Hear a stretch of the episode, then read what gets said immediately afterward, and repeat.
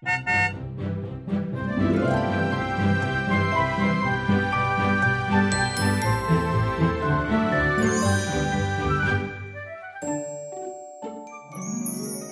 迎搭乘 JK 的身心灵游园车，Life is fantastic。我是 Jerome，我是 Kevin。Hello，我们今天又回到了人类图电影院，但是我们这一集呢，不是聊电影哦，嗯、我们今天是聊的是一个 Netflix 的影集，是叫做《Maid 女佣浮生录》。对，嗯、那这个影集其实很难得，因为其实我跟 Kevin 我们看电影的品味其实就是偏好也不太一样，但是难得这一部片是我们两个共同都喜欢。其实也真的是我们这一期做人类图电影院的合作，我们才这样的发现呢。因为每一次他介绍的电影，我都是觉得哦，OK，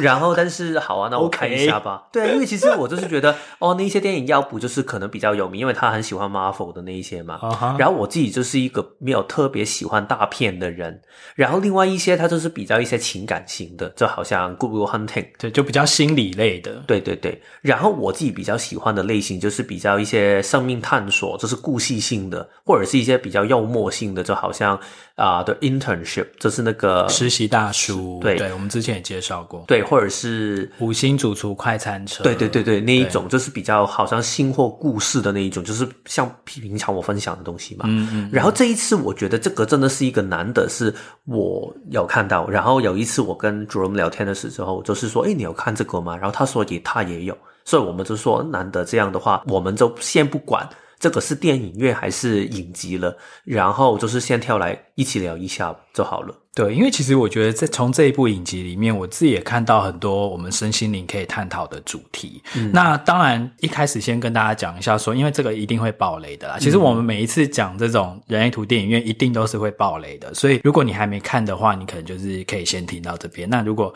你不介意的话，当然就可以继续听下去。然后我听过有一些朋友他们分享，在我介绍这个影集的时候啊，他们就会担心哦，这个主题会不会很沉重啊？然后会不会看出来的时候会有一点可能情绪的波动，然后我觉得这个影集应该是探索这个严肃的主题的同时，只是我觉得它的手法并不非常情绪波动的，嗯，它就是一个比较轻松的手法去说出一个我觉得很值得大家去探索的一个话题。你觉得是吗？我觉得像看类似这一种，就是可能社会比较弱势为主角的片子啊，嗯、我最害怕的就是它都是带有一种好像控诉，啊、或者是有一种就是阴暗的阴暗，然后就觉得说我们好可怜，然后然后其他人好坏，或者是怎么样，嗯、这就是隐含了这样的一种阶级对立，或者是一个那种成分在里面。可是我觉得这部片子它很好的地方是，它没有。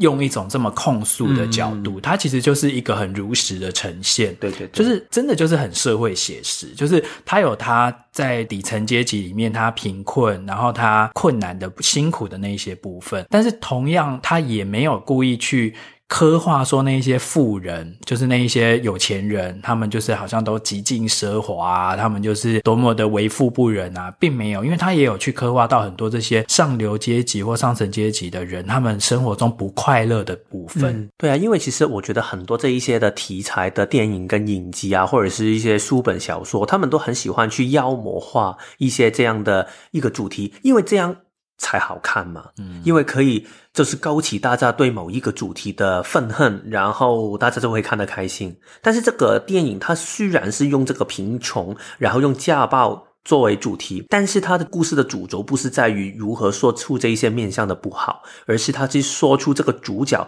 如何从这个他觉得不喜欢的一个一个系统，或者是不喜欢的一个状态底下，他如何去。走出自己的路，所以我觉得它重心是一个很光明，然后很正向的一个取材来的。没错，所以今天我们在谈论这部片的角度啊，比较会从一个可能一个个人的觉醒，嗯，嗯，或者是你要看到说你的生活其实是有一个改变的可能性，就是有有其他的可能性，有更好的可能，然后你要去把握这个希望，嗯，然后当然过程中你还是要付出行动跟努力，但是就是一切都是可以往更好的发。的方向去发展的这个角度来谈论这一个影集。嗯，所以我们可以大概说一下这个影集的一个故事的主轴，对吗？对，这个其实是一个真人真事哦，嗯、就是呃，因为这一个电影里面的女主角，她其实就是一个遭到家暴的一个年轻妈妈嘛，嗯、然后她其实就是带着她的好像三岁还是四岁的一个女儿，对对对，然后他们就离开了她这个家暴家，然后后其实主要就是在讲说她要脱离这个困境的那一个整个故事啦。那这个这是一个真人真事，是发生在美国华盛顿州，maybe 是西雅图这个城市。那这个作者呢，他其实有点像是一个自传的一一本书，嗯，好，就叫做呃，台湾的翻译是叫做“我只想让我女儿有个家”，嗯，对。然后作者叫做 Stephanie Land，然后那个原文书名就是叫做 “Maid”，就是女佣。然后副书名就是我们今天会讲的 Hard Work, Low Pay and a Mother's Will to Survive，嗯，就是很艰困的工作，很辛劳的工作，但是又得拿很少的薪水。然后这一个妈妈她如何求生计这样子。嗯，对，我觉得这个是一个挺有趣的主题啊，因为如果大家有一直 follow 过我的文章的时候，我很早之前应该是年初吧，大概一年前，我曾经参加过一次的体验。的活动就是去参加啊、台北的万华区的那个街友的体验型，就是大概要三十六个小时跟他们一起去相处，然后还有他们的啊、领到底下，然后睡在街上面。过他们的生活，尝试一下他们如何去赚钱。然后我觉得，当然三十六个小时真的没有办法可以完全体验他们生活的本质啊。但是我觉得这个就是让我觉得，对，其实有一些人的生活里面很多东西真的是跟我们很不一样的。然后我觉得这个影集里面也补充了很多东西。我们很多时候可能会看到一些人，他们是。贫穷，或者是他们可能会过着一些生活的难题的时候，我们很容易会比较自以为是的去觉得，哦，对啊，他们都是不努力工作。但是我觉得这个影集里面有一些剧情是很值得我们去反思的，就好像这个故事里面的刚才我们说那个妈妈嘛，那个妈妈女那个女生就是叫 Alex，其实她是一个。她算是她跟男朋友一起住同居，嗯、但是他们还没有结婚的。嗯、但是她很早就放弃了大学的学位，然后就是她拿到了学位，但是她不去上学。然后她就是跟这个男生一起住在一起。然后他们两个其实也不是什么有钱的人，他们都是男生就是在酒吧里面去做 bartender 酒保，然后女生就是没有上班，就是好好的顾小孩。然后那个小孩大了三到四岁的时候，就是刚才我们说发生了一个家暴的事情嘛。其实这个家暴跟我们传统里面觉得。家暴的定义也会有一点差别，因为他说的是一个情绪的暴力，所以说穿了就是那个男生喝醉酒之后，他就把一个玻璃的东西很用力的掉在屋子里面，然后就是在发脾气。但是那个女生不知道为什么，她就觉得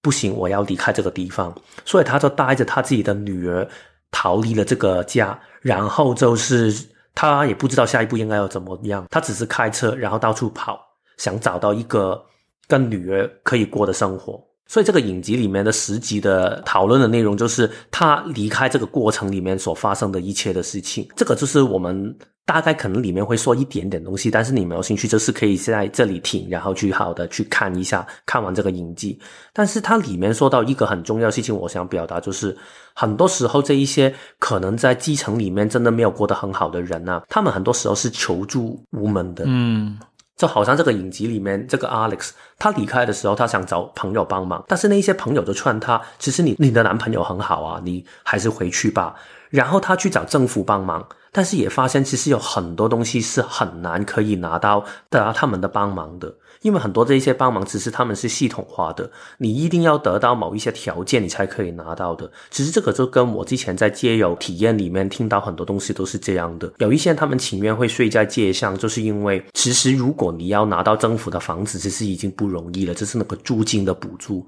但是你拿到之后，其实你反而是用了很多的钱去给租金的话。其实你的生活可能会更痛苦，所以他们就是会在这一类型的挣扎里面。然后这个我觉得也是这个影集表达的很好的一个面向。其实你刚才讲那个求助无门啊，我真的是也是觉得很有共鸣啊。就是说，有的时候这种社会贫富的悬殊啊，然后在底层的人他没有办法翻身或没有办法往上爬，有很多情况之下，真的是因为整个社会结构面。的原因所造成的，嗯、当然这个不是说全部，那也有一些人其实是可以去寻求帮助，但是他自己没有去，嗯，或者是像这个片子里面，因为我们刚才讲到说最简单的这些主角，一个就是那个女主角叫 Alex 嘛，嗯、就是那个呃有点像是一个未婚生子的妈妈，年轻的一个妈妈，然后还有她的那个男朋友，就同居的男友叫做 Sean，然后还有就是他们共同的这个女儿三岁的这个 Maddie，好，这三个，那当然还有一个 Alex 的妈妈，那个也是其中一个非常重要的一个女配角，好、嗯，就这几个主人翁，可是其实，在那个整个过程里面。那譬如说，Alex 就这个女主角，她带着女儿要逃出来的那个过程里面，其实她一路上虽然她有去跟政府部门求助啊等等的，然后人家可能也会给她一些脸色啊，或者是政府的规章制度也有也有一些就是设计不完善的地方啊等等。但是你有没有发现，她有一个重点，就是说有人要对她伸出援手的时候。他有的时候是他不接受的，对对对对。有一种原因是因为他求助无门，然后有一种原因是因为这些当事人啊，他自己也不愿意接受帮助。对啊，所以他其实一开始别人问他要拿政府的帮助的时候，他首先也不承认自己是一个 homeless，但是他明明已经住在车子下面了，但是他就觉得，对啊，我其实不是一个无业的人，然后他也不愿意去承认自己是受到他自己的男朋友的暴力的对象，所以其实当他很想去装出一个样子，就是我 everything is OK 的时候，我都没有问题的时候，当然其实很难可以得到一些帮助。嗯，所以我们后来就整理了一个，就是因为我们说了，我们要谈论这一部影集的角度，我们可能是用一个自我觉醒。自我成长或者是一个重生蜕变的这个过程的这个角度来看待。那在一个人，你就是从一个很困难或者是一个很趴在地上的一个处境里面，然后你要慢慢往上蜕变，或者是你要往前走的时候，你可能有几件事情可能是自己要有一些认知。譬如说，第一个就是我们刚才讲的，就是你要愿意接受帮助。那也许会有一些，譬如说身边的一些贵人的帮助，或社会机构的帮助。等等都有可能。那第一个是你可能就是要先接受说，哦，我现在的处境真的就是不好。然后我我我要变好的话，我真的需要一些外援，我需要一些帮助。像这个故事里面的这个女主角，她的原生家庭的爸爸，当然她很小，她爸妈就离婚了嘛。而且她爸爸后来又有在组织一个自己的家庭。但是当她爸爸出现，想要来帮她，譬如说想说把你跟你女儿都接到我们家一起来住，你就不用住那种好像居无定所啊，你其实可以来住我家。而且这个爸爸他后来结婚的那个妻子也表示欢迎哦，就 OK。OK，你可以来我们家住啊，然后先看看，之后再去整理要过什么样的生活，干嘛？至少有一个居有定所嘛。可是他又不愿意接受。嗯，其实其中一个原因啊，我记得他影集里面要表达，他一开始是推开的，他不愿意的。但是后来到了后期的时候，因为他本身住的那个暂时的房子也出现一些问题，所以他没有办法就带到 Maddie 去他爸爸的那个家去住。但是他后来 Alex 他发现那个事情就是。原来他小时候为什么会跟他妈妈居无定所？为什么会逃离了他爸爸跟他离婚？其实这个原因就是因为当时他爸爸对妈妈用了暴力。嗯，然后原来为什么当时 Alex 会这么急的要从家里面带着 Maddie 离开他的那个男朋友？就是因为他身体里面有一些细胞可能有记忆，他。觉得这个是危险的情况，因为当时他妈妈就是带着 Alex 这样逃离嘛，所以原来 Alex 也是这样同样的一个版本的叫做，就是把自己的女儿一起带离开这个觉得危险的空间。正正是这个原因，所以他后来就去发现啊，我不想把我的女儿留在自己爸爸的家里面的，因为我觉得他不是一个好人。其实。呃，为什么我们说这个 Alex 啊，女主角她其实这个时候她应该不要顾那么多，说什么她爸爸以前小时候有没有家暴，干嘛干嘛？她要能够去接受帮助的原因是，当然第一个是后来剧情有讲说，其实她爸爸后来也改头换面了啦，嗯、也真的就是参加什么戒酒会，因为她爸爸以前是一个酒鬼嘛，之所以会发生家暴，就是有时候就一直喝喝到他头脑都断片了，所以他可能家暴打人什么他自己都不记得这样子。可是后来这个爸爸因为就是信了。宗教，然后也呃参加了戒酒会之后，他其实已经变成比较正常人了，所以他后来才又有了他的家庭，而且又生了另外两个女儿这样子。好，但是这个女主角其实她是不愿意接受她爸爸的帮助的。其实为什么她很需要有一其他人的帮助，是因为她现在自己的处境是，她离开她的男朋友，然后她只要去外面赚钱嘛。那因为她也没有大学学历，然后也没有什么一技之长，所以她就是去当那个钟点女佣。嗯，那那个钟点女佣，就我们刚才讲的 hard work and low pay 嘛，就是她其实那个工作真的是非常的辛苦，她几乎没有假日，然后每天就是要没日没日的去接这些案子，而且又拿非常低的薪水，因为他们在剧中呈现说，这些钟点女佣，其实你的那些清洁用品都是要自己掏腰包自己买的，还要自己开车哦。对，就是你第一个是你要有车嘛，对，然后第二个是你要付油钱嘛，这些都是你的清洁公司不会帮你 cover 的，所以其实你到最后扣除掉这些成本，你真的辛辛苦苦这样干这个体力活，可是你能够拿到的钱是非常非常少的，而且如果刚好那个客户他投诉你的话，然后他不愿意给钱的话，那你就白忙了。对，而且所以为什么他在这个戏里面很有趣的是，他常常都会算一些数字，嗯，他就会在旁边说：“哦，我今天又买了什么，扣掉多少钱，然后然后整个收支啊，我现在又变成负的了。”嗯，对，所以其实他就是一直很难翻身，就是我已经做的那么辛苦了，可是我很多的钱又一直被扣掉，而且我觉得其中另外一个更麻烦的地方，就是因为他带着 Maddie。因为你带着小孩，那你怎么可以做清洁的工作呢？对，这就是我要讲说，为什么他很需要有另外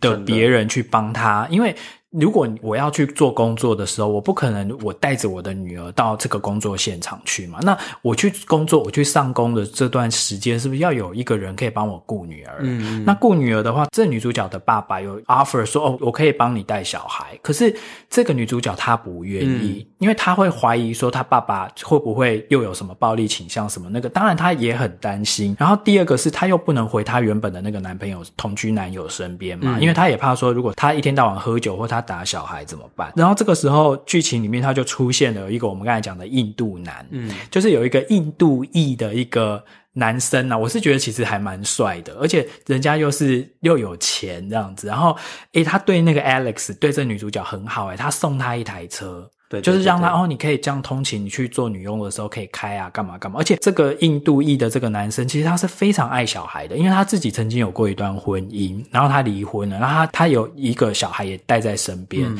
所以他其实都会帮 Alex 去顾他的女儿。然后他还有一个很大的好处，就是因为他是住在一个比较有钱人的小岛的区域。里面去的，然后当时 Alex 他很想可以他的女儿可以去某一个的 daycare，就是一个幼儿园的地方可以去上课。如果但是你要在那边上课的话，你首先要可以申报一个你自己的住的地方。嗯，然后当时那个男生就是那个印度男，他就是愿意去 offer 给他可以住在那他的那边，用他的地址。对啊，所以其实真的是一个很完美的安排，对，很完美的安排啊！但是我不知道为什么这个女主角，当然她可能会觉得说啊，那个男的他这样帮我是因为他喜欢我，他想要跟我在一起，的确也没错啦，的确是这样子没有。那他可能会觉得说，但我也不喜欢他啊，所以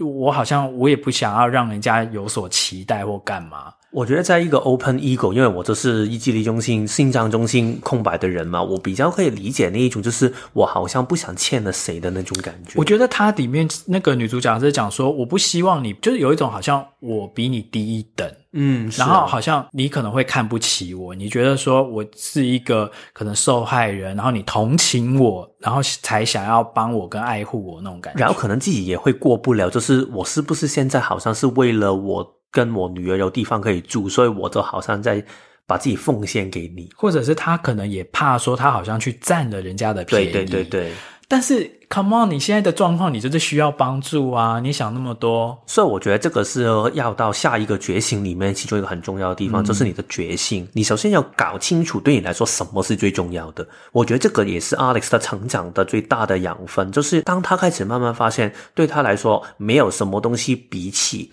他的女儿更重要，那些什么钻研啊，或者是自己的 self 的 ego 那一种自我的价值观，其实已经不再重要，因为他最重要的就是如何可以为他女儿可以安排一个好的生活。所以当他有了这个觉醒之后啊，我觉得他就清楚自己知道真的要怎么去做了。其实讲到这个改变的决心啊，其中有一个场景就是说，这个 Alex 他带这个 Maddie 就带他女儿，他们住进了那种受暴妇女的那种中途之家嘛，就有点像是一个暂时的一个庇护所，然后你们就是政府啊、社福机构免费让你住在里面，这样先让你安顿。然后他在里面，他就会遇到很多其他的那种受暴的妇女，也带着自己的小孩住在里面嘛。那有一次，他就是就是跟那个机构的负责人就聊天，然后就讲到说，其实每一个人啊，平均大概。要进出这个地方七次，他才真的会下定决心说：“我就是要从此离开。”那个施暴者或者是那个家庭，因为很多人他来这个中途之家，他住一住之后，因为你可能没有谋生的能力，或者是你的决心不够，你很容易又会再回去那个环境里面。尤其是像这个女主角啊，她后来她也是又回到那个同居男友的身边，为什么呢？嗯、因为在她最无助的时候，这个女主角的妈妈其实也是一个，就是一个很 trouble 的妈妈啦，嗯、就是她其实精神也有一一些问题，然后也不好好照顾自己，然后都要这个女儿去这个 Alex 去照顾那个。妈妈的情况之下，就是那个妈妈妈，她其实她的钱被那个妈妈的同居男友给骗了。然后这个情况之下，Alex 他就只好去找他的这个同居男友 Sean，就是他们一起去救他妈妈，或者是去把他妈妈的钱给讨回来。那那个时候，他就会心里面就会心软，就觉得说，你看，在我遇到这么需要的时候，结果他还是愿意帮我的。嗯，所以他就会觉得说，好吧，那我还是可以再回去跟他在一起。所以他又从这个中途之家又搬回家去住了。而且我觉得人始终不可以长期的处在一个非常紧绷的状态。所以对于 Alex 来说，其实你已经用了这么多的力气，其实不停的遇到很多的关卡的时候，人真的很容易会觉得，哎，可能我真的要这么用力的去抵抗吗？是不是我真的要顺从一下，然后我就放弃去挣扎就好了？对啊，因为你看你每天去做这些。清洁的工作做的这样要死要活这么累，然后又存不到什么钱的情况之下，你干脆会想说，好吧，那我就回到那个同居男友身边，至少跟他在一起的时候，钱都是他出嘛。就是他去当那个 bartender，然后他赚钱，然后他会养我跟女儿，这样子我可能会比较 easy 一点。但是后来就是又回去了这个家里面，就带着女儿又跟这个同居男友又住在一起之后，然后又再一次的那个男的，就是只要一喝酒或者是一怎样情绪一不好的时候，其实就会对这个 Alex 有一些情绪的暴力。他后面那个情绪暴力更厉害一点，就是基本上就是去就是去骂他，然后就是说你现在。我跟你说任何东西，然后你不要再跟我对话。他就是要控制啦，对啊，他就是非常的强硬的、强硬的控制。所以这个一次又一次，我刚才不是讲到说，他们中途之家的那一个负责人讲说，在他所有的案例里面啊，平均来讲。这些女人要进出七次，嗯，就是搬进进去这个中途之家住一住之后，哦，又回心转意，又回到那个男人身边，然后又被打了，或者是又怎么样，然后又又住进来中途之家，然后哦，好，又又觉得好像回去也可以，就这样进进出出，平均七次哦。然后那个负责人说，其实我自己以前也是受暴妇女，而且以我的 case，我进出了五次，嗯，所以像这个 Alex，他后来这个片子里面他是进去两次啊，嗯，对，因为他是很有才华的一个女。女生、嗯、只是说，因为家里的环境一直不好，因为妈妈一直惹事，所以他就变成说，他永远都要花时间去照顾他妈妈，然后他又不放心留他妈妈一个人，他自己去上大学。后来他就是自己又辛苦的存钱，然后又再次去申请了那个大学的那个奖学金，因为他是创作方面的科系嘛，因为他真的很会写。他那个时候申请入学的那个算是 CV 吗？或者是他提出来那个创作，其实就是他去当女佣的时候。时候，他去各个很多不同的人家，尤其是就是那些上流的人家里面，他的所见所闻，他把它写成了一个他自己的一个作品。其实这个我觉得也是我看这个影集里面我觉得最感动的部分，因为其实做女佣的过程应该就是他最阴暗的时间吧，最痛苦，就是你。很忙，然后还给其他的一些同事去欺凌，然后就是赚钱也不多。嗯、但是这样做下来的话，他反而在最阴暗的时候，然后他拿到了自己的力量，他重新可以看见，原来我写的东西，我透过写的时候，首先一方面我可以把我自己的负面的情绪可以抒发掉，但是同一时间，竟然可以创造出一些别人欣赏的东西。其实我自己在之前做职场的。引到的时候啊，这个也是我其中一一个的想法跟意图。我也很想透过一些不同的故事，去让我更丰富一下我对世界的观察跟了解。所以我觉得这个就是可能 Alex 他觉得很开心的事情。原来透过做女佣的工作，明明就是好像很一个很。底层的工作，但是其实你在里面可以看到很多人生的故事。然后我觉得他也发现到，原来每一个你看起来很美好的人生，可能是两夫妻好像很恩爱的感觉，或者是是一个有钱人，他们其实底层里面也是有一些不为人知的痛苦的部分呢。对啊，像他其中有一个女雇主，就是他们家很有钱嘛，那个女生是做律师的，可是她老公也去搞外遇啊，嗯，然后。就他们这对夫妻一直想要生小孩，又生不出来啊，所以这个女主人就是虽然她很有钱，坐拥豪宅，可是她的人生也有很多她想要而得不到的东西。我觉得这个就是让她可以得到一个不同的想法，然后真的可以把自己的决心完全的提起来的原因吧。嗯，对，所以我们刚才讲了嘛，就是说这部片其实它是有很正面的，它带给你希望，就是说你其实是可以突破你现在的这个困境的，但是重生的过程中有几个重点，第一个是我们刚才讲的，你要愿意接受被帮助，要你要去求助、求资源这样子，然后你要愿意接受。第二个就是说，你可能要下定决心，但是那个决心，你对你自己也要有耐心，因为可能你是也会这样反反复复、反反复复、进进出出、进进出出，一下要一下不要，但是都没有关系，因为所有的改变都是来自于我想要改变，你要有那个决心。好，那第三个是你要避免又一次的自我搞砸。因为这个戏里面其实有一些场景，其实我自己也觉得很匪夷所思。就是说，他明明整个事态已经往一个好的方向走了，譬如说，他跟那个印度男哦也约会啊，然后他也觉得说，哎，好像可以在一起啊，或干嘛的。结果后来他又跟他那个之前的那个同居男友又上床，然后这件事情又被那个印度男知道，那印度男就觉得说，你去跟你的之前的那个男友上床的那段时间，是我在帮你顾小孩，嗯，你觉得这样对吗？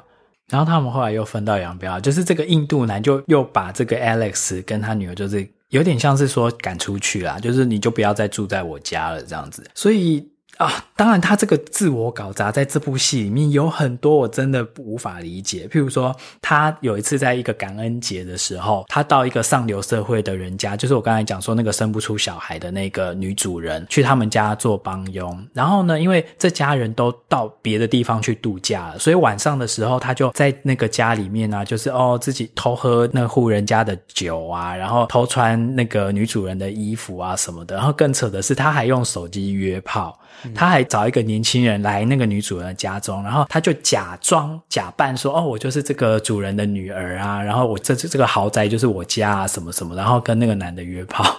就是然后那一天晚上好死不死，那个女主人真的就提早回来了，然后就有点差点要抓包。对，就是为什么你每一步都一直在往好转的路上走的时候，你突然之间又就是好好把握机会，或者是你又做了另外一个东西去自我毁灭？我觉得这个部分可以有几个解释了。第一个当然就是一个最实际层面的，就是影集你要是十集，你可能就是需要这一些内容嘛。这个我觉得是一个最实际的原因。但是我觉得另外一个就是从灵性的层面去看呢，我觉得很多时候可能有一些人真的觉得自己其实不 deserve，我不值得有拥有更好的。对，可能他抗拒有这么大的美好，因为其实当你出现美好的时候，那你就一定需要改变嘛。嗯，你就没有办法可以回头了。所以他们可能想透过把这一些可能会出现的美好退倒，当你退倒之后，你就不用去承受之后这个事情会不会变差这个可能性，然后或者是发现原来所有东西都很好，但是原来我自己是没有能力可以掌握这一切的。我觉得这一些就是可能里面的一种恐惧会显现出来的一种的结果。但是我自己觉得还有一个原因，就是因为。可能有时候啊，如果你真的活在这样的生活里面，你每一天已经累得要死的时候，可能你真的会觉得，突然有一下子你很想去放纵自己，就是觉得哇，我不管了。这个有一点像，就是可能以前有很多人很辛苦的过生活的时候，可能你就会突然把你赚回来的钱一把把它赌掉了，就是可能你会用赌钱把它就是输掉了。这个原因可能也就是平常我很辛苦，我很想找一个方法可以把我里面的那种压力。释放出来，但是在这个释放出来的过程里面，可能就会变成是反而把所有的事情搞砸。我觉得这个也是另外一个可以想一下的面向。嗯，就所以如果当你就是觉察说，哎，我自己好像出现了这种潜意识里面想要自我毁灭，或者是不让自己过得更好的这种迹象的时候啊，其实要去觉察它啦。嗯，因为对对对，因为你接受帮助之后，那些愿意帮助你的人，或者是说你好不容易有一个。掌握住了一个翻身的契机或什么的时候，你真的是要好好的去珍惜，然后。然后维持那个决心，这样子，好，这个就是我们大概整理出来的几个关于就是成功觉醒的一个必要的养分。我觉得这一这个成功觉醒的部分呢，我们刚才有说到这个关于觉性的部分嘛。其实虽然我们刚才说的这个是关于家暴的一个故事，但是其实它也是跟人生里面很多的灵魂的暗夜跟觉醒是有关的。所以好像刚才我们说 Home Shelter 那个园长他说的。就是很多人要经过可能四次才可以离开一个不好的关系。其实我们在人生里面，如果延伸出来看呢，可能也有很多事情是这个样子的。有时候我们以为我们的觉醒，可能我们要脱离一个原本的生活的模式，然后我们可能要改变这个事情，你也没有办法可以觉得现在你想到你明天早上你就可以改变，你可能要花一段时间，但是可能你走到某一个阶段，你可能会走回头路。但是你不要觉得这个是回头路，因为其实很多时候这个过程里面，可能你真的要反复走来走去的时候，你才可以更完整的感受到自己真正想要跟不想要的东西。因为我觉得很重要的就是，如果当你可以清楚自己真的想要，对你来说什么最重要的话，其实你的决心就一定会出来。很多时候我们觉得，对，我好像在生活里面就是没有什么东西有热情跟决心。可能只是因为你没有看清楚自己最珍贵的东西是什么。好像 Alex 来说，最重要的，他发现真的是他的女儿。如果为了女儿的话，所有其他东西其实我也可以去妥协跟牺牲。所以他之后就愿意去接受这些运作啊，就是帮助啊。然后他之后也会不再让这个事情搞砸。所以先看清楚自己最重要的是什么，先排好那个 priority，先排好那个顺序。然后，如果你真的想要这个改变的话，你要尽力的去做。因为很多时候，我们说我们很想改变，我们已经做了一些尝试去改变，但是其实可能你做的尝试只是太小的一点。如果你没有真的尽力的去尝试过的时候，你当然就没有办法可以。享受到这个尝试的成果跟他最后的美满呢？我觉得这个是一个很重要的事情。嗯，就是这个过程真的是峰回路转啊，嗯、因为他一下子接受了帮助，一下子又退回去，而且他有一度就是他再次回到跟这个同居男友在一起的时候，他整个人都 shut down，就是那个画面就会呈现说什么，他就是沉到一个沙发里面。其实意思就是说他已经有点解离了啦，或者是他其实就是已经退到一个他自己的世界，他对什么东西。其实都无感了。我觉得我在怀疑说，那会不会已经是一个忧郁症，或者是他那个时候就是已经进入到某一种状态？他其实对于外界，譬如说有些人要来找他，像他的那有一个女雇主，其实一直对他后来变得蛮好的。他想要来救他，所以他就跑到这个家里面来造访他，然后他也不去应门。我觉得那个应该算是一种消极跟放弃的状态，就是已经完全觉得人生就无望了。但是我觉得这个东西不应该觉得它有问题跟恐惧，因为我觉得真的是来来回回。对，所以如果你真的觉得。你要走的路，你要做出改变，然后之后一直所有东西都是美满的话，你这个你才是最危险。因为其实这个世界不一定会这样发生的，它有时候真的是好像这个故事里面真的会峰回路转，可能真的会出现一些不好的状态。如果你只是很天真的相信所有东西，你都只要我一改变。之后世界都会完美的话，其实你反而可能会更大的失望。嗯、所以我觉得有一个最简单的心理准备，就是可能在这个路上，它一定会有它的波折的话，当你遇到这一些情况，当你真的重新回到了刚才好像 Alex 的这个状态，或者是灵魂的暗夜那个状态，其实也不需要太过的害怕，因为其实这个是正常的过程。嗯，还好后来啊，他就像你讲的嘛，这他其实就是一个高高低低、起起伏伏。他到了底之后，诶，他后来又决定说，又再次下定决心说，我一定还是要带着女儿去过一个更好的生活，这样子。嗯、那这部片其实后面收尾，我是觉得第十集是最好看的啦，因为它其实收在一个很光明、很温暖。因为他其实后来就是力图振作了之后，他就有到原本的那个中途之家里面去做一些回馈，嗯、就是他就去。带一个写作课，然后那个写作课一开头的时候，他就跟因为在场其实都是很多受暴的的妇女嘛，然后就说：“OK，那如果大家也喜欢写作的话，我们可以用写作来做自我疗愈哦。”然后他就出了这一堂的题目，就是你去描写一个你人生中最开心的一天。那一天你做了一些什么事，跟什么人相处，就你人生中最开心的一天。那可以是实际发生过的，也可以是就是你自己想象的。我我很喜欢这个安排，而且到最后，这个 Alex 他又重新去申请那个大学奖学金，而且就录取了嘛。然后录取了之后，他终于拿到这个奖学金要去念的时候啊，又峰回路转。然后他的那个同居男友又突然跳出来要跟他争取女儿的那个监护权，然后他就为了要争取这个的话，他可能就会赶不上。要去念大学的这个开课的时间，反正那时候我已经想说：天哪，你的人生为什么就是不能够让你好好过这样子？然后还好，后来最后，即使他的那个同居男友他自己愿意放弃。这个争取监护权这件事情，那放弃的理由其实就是这个同居男友啊，他有一次顾女儿的时候，他带女儿去玩那个荡秋千，然后玩着玩着的时候，他就叫女儿说要下来了，要回家了，然后女儿不听，然后他就整个暴怒，就整个抓狂，然后从那个时候他才发觉说，因为他长期就是一直在喝酒嘛，有酒瘾，然后他觉得说，连我在陪女儿玩的时候，我的整个头脑都是一直在想说，我等一下下一通要去哪里喝，他觉得其实已经有点太失。失控了，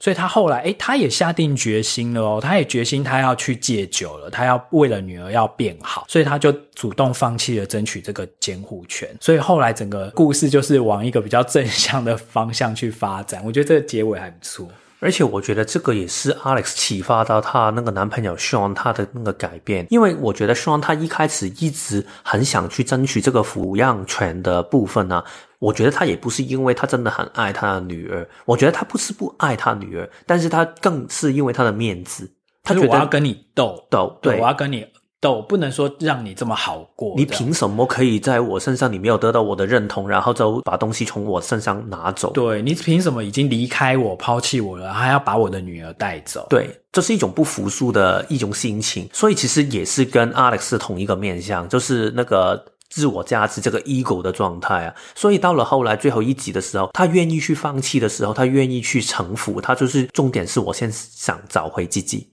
然后当我找回自己的时候，其实我不会失去什么。当他有了这个觉悟的时候啊，他就知道原来我可以下这个决定了。嗯，所以我觉得啊，在这个影集里面，刚才。主人有说到他自己比较感动跟喜欢的部分，我自己最感动跟启发性最大的部分就是，我觉得很多改变真的要从行动开始。如果 Alex 他第一天他没有真的不顾一切的冲出去去寻找自己的生活的时候，后面的事情也不会发生。如果我们只是坐在一个自己的空间里面去想象未来可以如何改变，然后我如何可以值得更好的话，改变不会突然从天掉下来啊！改变一定要从你的行动去发生。但是如果我们回到一个人类图的世界观的话，所有世界的运作都是从一个每一个回应去组织出来的，所以当你愿意去走出你的家门，然后愿意去做出一些行为上的改变的话，那自然就会显生到下一次相遇到一些不同的事情，然后这个事情就会让你有所回应，然后就会一步一步带你远离了本身你要走的路径，然后你就真的可以有改变。所以如果你真的想要改变的话，第一个，你真的要有决心。什么叫有决心？就是你要先搞清楚自己真正最想要的是什么，有什么东西是你一定要，然后如果没有了，你会觉得真的不行。这个是第一个部分。然后第二个就是，如果你找到这个决心的话，那你就好好去行动，不要觉得一定要完美才行动。你可以从行动里面去慢慢去走向完美，慢慢去一步一步去修正。我觉得这个就是 Alex 这个故事为我带来最大的启发。好哦，那今天非常谢谢你的收听，我们对这个 Made。女佣浮生录差不多就聊到这边啦。那下一集呢，我们要来聊的是人类图的一个生命观点哦，叫做乘客意识是什么东西呢？我们就下周再聊喽，拜拜。拜拜。